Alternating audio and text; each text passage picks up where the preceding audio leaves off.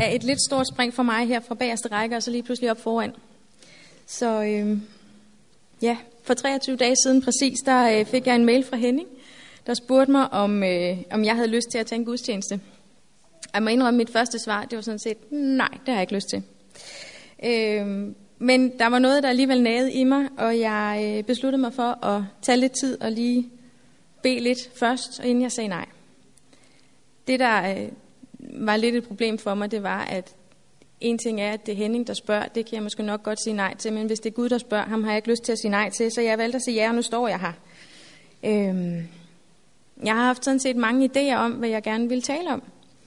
Øhm, og jeg fandt egentlig ud af, at jeg havde utrolig meget på hjertet. Så, øh, så det var lidt svært at vælge. Men til sidst øh, tænkte jeg, at øh, jeg vil tage udgangspunkt lidt i mit eget liv, og øh, den forvandling, der er sket med mig, fra øh, jeg blev kristen for ikke så lang tid siden. Øh, jeg voksede op i et adventisthjem, og min far er præst, og jeg har sådan set haft alle muligheder for at tage imod budskabet, både hjemme og i de adventistskoler, jeg har gået på. Men øh, jeg har nok altid været lidt stedig. Jeg var ikke mere end fem år gammel, da jeg proklamerede over for min storebror, at jeg havde ret til at bestemme over min egen vilje, da han bad mig om at rydde op. Øhm, men alligevel, da jeg var 12, så valgte jeg, at jeg ville gerne døbes, og jeg var overbevist om, at jeg skulle tilhøre Jesus. Mine forældre synes det var lidt tidligt, men igen, så kan jeg være ret stadig, så jeg fik lov til at blive døbt. Det der med stadigheden, det er noget, jeg arbejder på. Gud, han er god, han hjælper mig. Så blev jeg teenager, og jeg kom på Vejlefjord, og jeg gik ud af gymnasiet, og så skulle jeg lige pludselig forholde mig til en helt ny verden uden for det her trygge adventist hjem liv. Og jeg havde så småt på det tidspunkt begyndt at miste lidt interessen for kirken, og det samme galt sådan set også mine venner, som også var fra adventist hjem. Så det der med kirken, det gled lige så stille ud i sandet, da vi begyndte på vores studier. Da Gud så begyndte at kalde på mig i efteråret 2009, var det ikke helt uden modstand fra min side. Jeg havde ikke rigtig lyst til at opgive mit liv, sådan som det var, øh, men noget i mig blev ved med at søge hen til Gud. Så fik jeg anbefalet en rigtig god hjemmeside på nettet, øh, med nogle rigtig gode møder med en præst fra USA. Her synes jeg for første gang, at der var en, der kunne tale, så jeg kunne forstå det, og det talte til mig. Jeg har så også senere fundet ud af, at min far han har sagt det samme, men hvem gider lytte til sin far, når man er teenager? Jeg blev lige så klart, tydeligt, langsomt klart over, klar over, at her var der noget, jeg manglede. Og jeg var også klar over, at det liv, jeg levede, kunne jeg ikke kombinere med den tro, jeg havde fået. Og lige så langsomt blev jeg let til at give op de ting og ændre mit liv, som var med til at holde mig væk fra Gud. Det kan være fjernsyn, biograf, tur, og dårlig musik. Ting, som jeg før nød, men som jeg ikke længere havde lyst til. Lige så langsomt blev jeg kristen, og det havde jeg det rigtig godt med. Og jeg holdt min sabbat derhjemme, og jeg læste, og jeg hørte prædikner, og jeg hyggede mig, og alt var egentlig rigtig godt. Men sjovt nok faldt jeg lige pludselig over flere og flere prædikner, der handlede om, hvor vigtigt det er at komme sammen om sabbaten og tilbede sammen. Jeg argumenterede rigtig længe med Gud.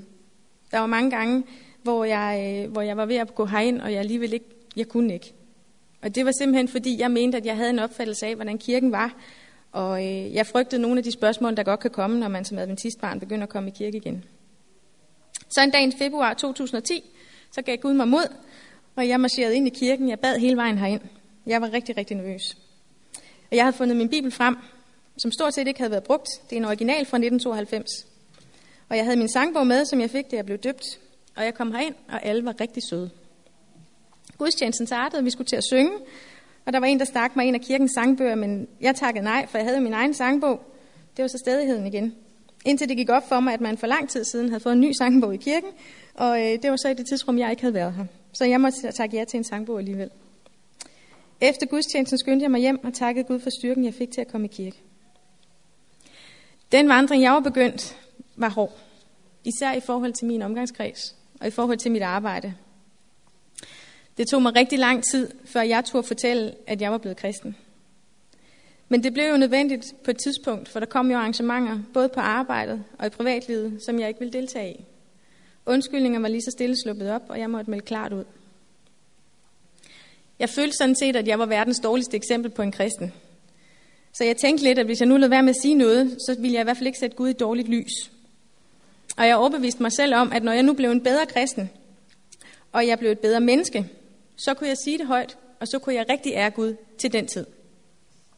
Fordi jeg havde den der følelse af, at snart, så kunne jeg leve op til alle de krav, man skal kunne for at kunne være en rigtig god kristen. Om ikke så længe, så vil jeg have alle åndens frugter. Og snart vil jeg kunne min bibel så godt, at jeg rigtig kunne argumentere med alle dem, der ikke troede på Gud. Jeg ved ikke, om jeg fik nævnt, at jeg også er lidt utålmodig, men det hjælper Gud mig også med. Det gik ikke helt sådan, som jeg havde planlagt. Jeg var rent faktisk ved at knække nakken på alt det her med at være god. Jeg prøvede af al min styrke og alt det, jeg kunne, til at kunne få det til at være god.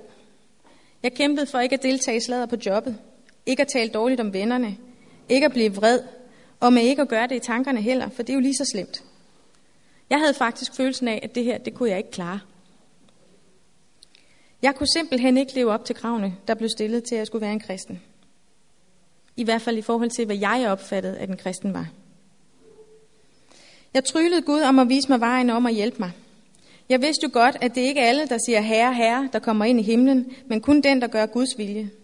Så til sidst bad jeg Gud om, at hvis ikke det var mig, der skulle med ham hjem, så måtte han stoppe mig nu, så jeg i det mindste ikke førte andre vild.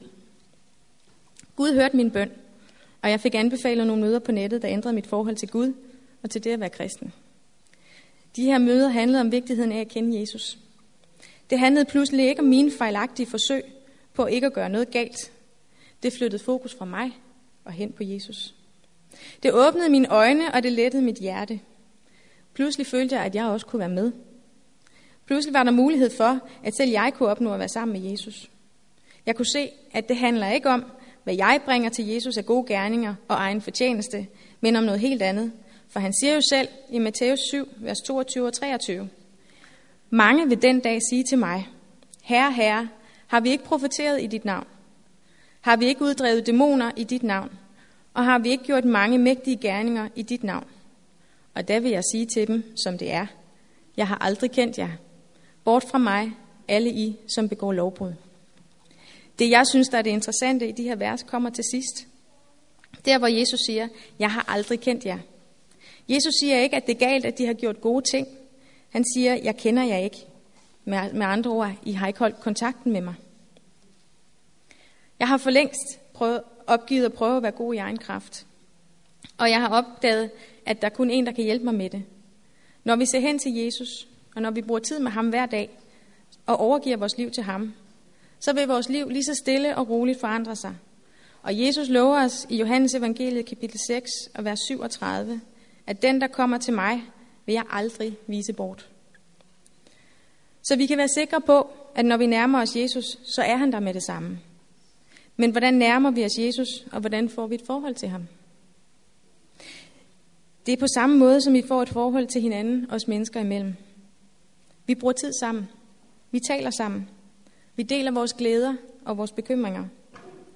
Men det er jo sådan set nemt nok, når man kan tale sammen, som vi kan, og der kommer et svar. Men hvordan taler vi så med Jesus? Det gør vi gennem bøn og ved at læse Bibelen. Jeg synes i starten, at Bibelen var lidt svær at læse. Der var mange ting, jeg ikke fattede, og jeg havde svært ved at holde koncentrationen. Men jeg var fast besluttet på at læse hele Bibelen igennem. Jeg oplevede faktisk, at der var utrolig mange ting, jeg ikke vidste. Der var også mange ting, der var gensyns glæde, og jeg oplevede, at jo mere og mere jeg læste, jo mere havde jeg lyst til at blive ved med at læse. Jeg opdagede også, at de spørgsmål og bekymringer, jeg har, og de ting, jeg slider med, bliver besvaret gennem Bibelen. Så når jeg nu har noget, som jeg ikke kan få til, eller noget, jeg ikke forstår, eller jeg ikke ved, hvad jeg skal gøre, så giver Gud mig svaret gennem sin Bibel, når jeg beder ham om det. Begrebet billig noget kan nogle gange snige sig ind i de her samtaler, vi har omkring tilgivelse og frelse ved Guds nåde. Nogle mennesker er bange for, at hvis folk finder ud af, hvor noget i Gud er, så kan det misbruges til bevidst at synde og bare bede om tilgivelse bagefter, og så er det hele ligesom klaret. Men hvis man fatter, hvad hele konceptet handler om, så ved man, at der er ikke noget som helst billigt over det. Jeg ved ikke noget værre, når det går op for mig, at åh oh, nej, Sonja, nu har du gjort det igen. Det er ikke sjovt at bede om tilgivelse for de samme ting om og om igen. Når vi tænker på, hvor meget Jesus led for dig og mig, og når vi prøver at forestille os den måde, universets herre blev hånet og spottet for vores skyld, så tror jeg ikke, at der er nogen her, der finder det nemt at bede Gud om tilgivelse. Men jeg ved, at jeg tjener en kærlig Gud, der ønsker, at jeg skal komme til ham, så han kan arbejde i mig. Han ønsker, at vi skal give det hele over til ham. Og jeg lever med vidstheden om, som der står i Filipperbrevet 1, vers 6, at han, som har begyndt sin gode gerning i jer, vil fuldføre den indtil Jesu Kristi dag. Og i Matthæus 11, vers 28-30, så står der, Kom til mig, alle I, som slider jer trætte og bærer tunge byrder, og jeg vil give jer hvile. Tag mit å på jer og lær af mig, for jeg er sagt modig og ydmyg af hjertet. Så skal I finde hvile for jeres sjæle, for mit å er godt og min byrde let.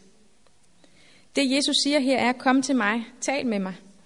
De ting, der tynger jer i livet, de synder I slås med, kom med dem og lær af mig. For det jeg står for, det er godt, og der er ingen byrde, der er for tung, når jeg hjælper dig. Faren ved at se på vores eget liv, som jeg gjorde det, er, at vi mister fokus på, hvad det er, der giver os kraften til, at vi kan overkomme omverdens fristelser. For dem er der mange af. For et par år siden, så var jeg på kursus på Lanzarote. Og øh, Lanzarote, det er en vulkanø øh, med en aktiv vulkan. Og det feriested, jeg boede på, det ligger sådan ret isoleret. Og uden for det her område, der var der rimelig uberørt natur. Det ligger ned til havet, og man kan se en fantastisk solnedgang. Jeg havde brug for fred en aften, og jeg gik mig en tur og kom til sådan en lille vi. Øhm, jeg besluttede mig for at gå ud og sætte mig både langt ude på de yderste sten og nyde solnedgangen, mens bølgerne brusede op. Det viste sig at være lidt en svær opgave at gå på skarpe, ujævne lavaklumper i klipklapper. Så jeg gik med hovedet nede og holdt øje med, hvor jeg satte mine fødder. Men når jeg engang imellem kiggede op for at se, øhm, hvor, jeg gik, hvor jeg var på vej hen, hen mod min sideplads, så kunne jeg se, at jeg gik helt skævt, og jeg var faktisk, faktisk på vej væk fra mit mål. Jeg prøvede at kigge mere op og mindre ned, og opdagede, at det gik lidt langsommere, men jeg var på vej mod mit mål, og jeg nåede det med besvær til sidst. Jeg sad på stenen der for et par år siden, og det var inden jeg blev kristen, og tænkte lidt for mig selv, og smilede lidt, at det her måtte jeg huske at sige videre til nogen, for det kunne blive en rigtig god point i en prædiken en dag. Jeg havde bare ikke lige troet, at det var mig, der skulle holde den prædiken. Det får mig også til at tænke på Peter, da han gik ud af båden og stod på vandet sammen med Jesus. Da han så på Jesus, kunne han gå på vandet, men så snart han kiggede væk fra Jesus, begyndte han at synke. Det samme sker for os, når vi ser på os selv og opdager vores utilstrækkelighed. Så kan vi ikke finde målet, og vi synker ned og bliver fortvivlede. Hvis vi fikserer vores blik på Jesus, så kan vi sejre, ikke i vores egen kraft, men i den kraft, Jesus giver os. For som Paulus siger i Filipperbrevet kapitel 4, vers 13, alt formår jeg i ham, der giver mig kraft. Det kan være en udfordring, om vi er villige til at give Jesus lov til at forandre vores liv. Gud presser sig ikke på. Han overtager ikke vores indre og besætter os. Han står stille og roligt venter på, at du og jeg siger, ja, Jesus, kom ind i mit liv. Gør en forskel. Ændre mit indre, så jeg kan ligne dig. Gør en forandring i mig. Rens mig med dit blod. Gør mit tempel rent, så du kan bo i mit sind, og gør mirakler i mit liv. Når vi tør sige det, og det skal siges hver dag, så sker der mirakler. Det ved jeg. Ellers sidder jeg ikke her i dag.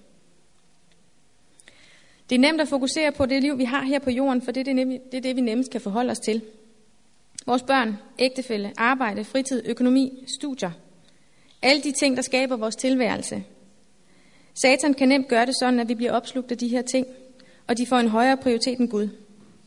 Det kan være svært at huske at se op, når vi er opslugt af at finde vejen ved at se ned. Igen har Bibelen opløftende ord til os. Paulus skriver i 2. Korintherbrev kapitel 4, vers 16. Derfor bliver vi ikke modløse, for selvom vort ydre menneske går til grunde, fornyes dog vort indre menneske dag for dag.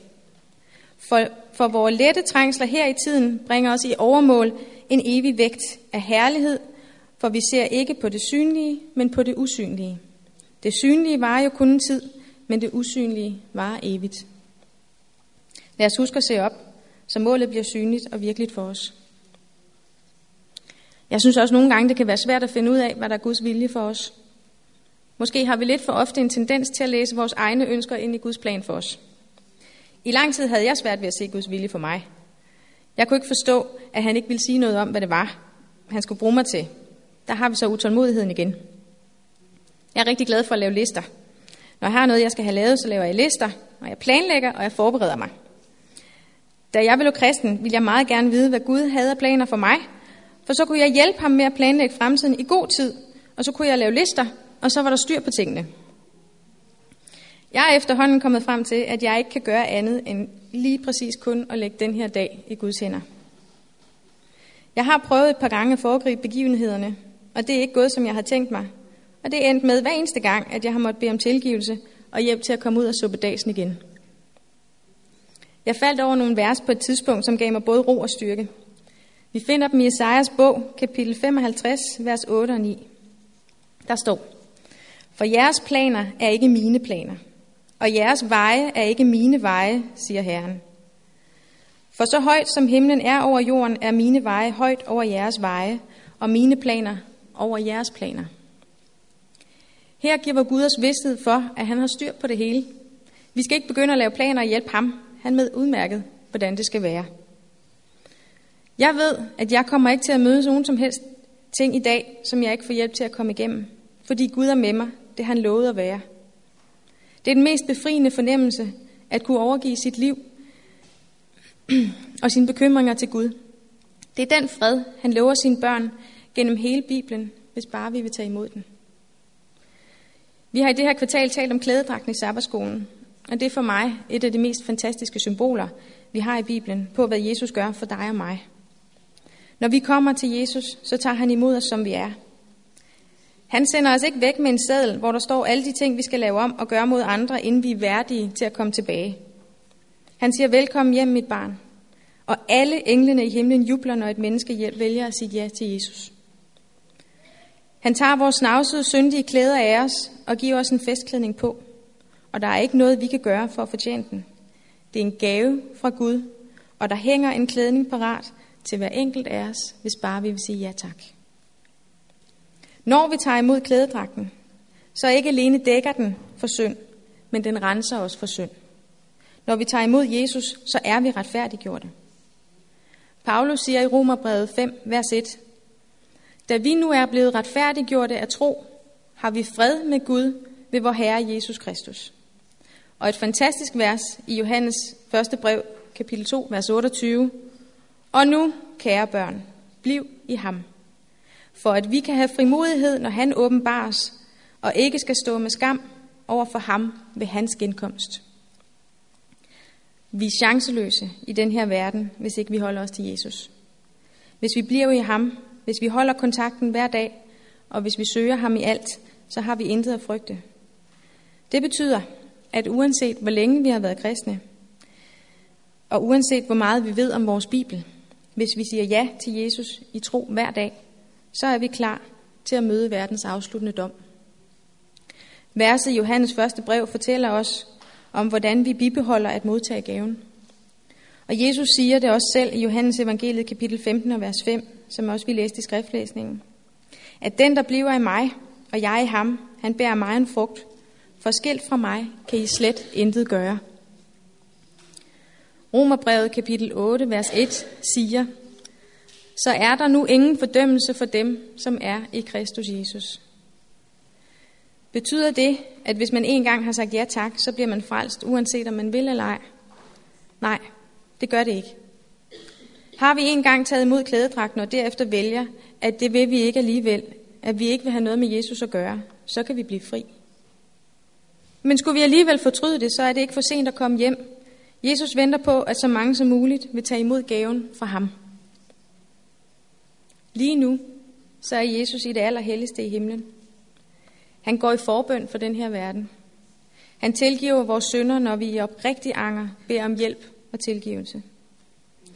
Han længes efter at kalde os hjem, men tiden er endnu ikke til, at det kan ske. Når hele jorden har haft mulighed for at tage stilling til, om de vil modtage gaven eller ikke, så kommer han.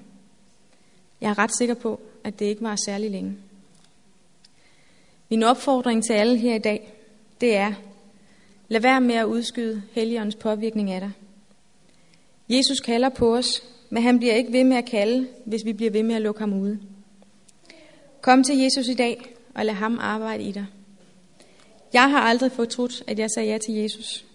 Og jeg ved, at du ikke vil fortryde det heller. Lad os bede. Hvor kære himmelske far, vi takker dig, fordi du har en bibel fuld af løfter til os. Vi takker dig, fordi du har lovet, at vi ikke skal stå alene. At vi ikke skal kæmpe mod det onde og mod fristelserne alene. At du er med os hele vejen, for du har selv overvundet de ting. Vi takker dig for, at du står og venter på, at vi skal sige ja tak. Og du er der med det samme, med hjælp og opmundring, når vi gør det. Vi takker dig, fordi at du kan gøre mig til et nyt væsen, og alle herinde til et nyt væsen. Vi beder dig, om du vil åbne vores hjerte og vores sind for dig. At du vil hjælpe os til at, til at sige ja tak til gaven. Og at du må gøre den forandring i os, vi har behov for. Det er min bøn, at vi alle sammen må blive vejledt til at finde ud af, hvad det er, der holder os fra at have 100% overgivet vores liv til dig. Vil du hjælpe os med at se de ting, vi gør, som du endnu ikke kan, kan arbejde helt med endnu, som gør, at du ikke kan arbejde helt med os endnu. Hjælp os til at overgive det til dig. Og hjælp os til at mærke den fred og glæde og ro, det giver, at du styrer vores liv. Vil du vejlede os altid til at finde sandheden i dit ord? Og vil du hjælpe os til at finde tid sammen med dig? Vil du være med vores familie og vores kære? Og dem, som vi godt kunne tænke, sig, tænke os at dele dig med, men hvor vi ikke tør, eller hvor vi ved, de ikke vil tage imod. Vil du blødgøre deres hjerter, så vi kan få lov til at dele dig med andre. Det er min bøn, og jeg takker dig for alt i Jesu navn. Amen.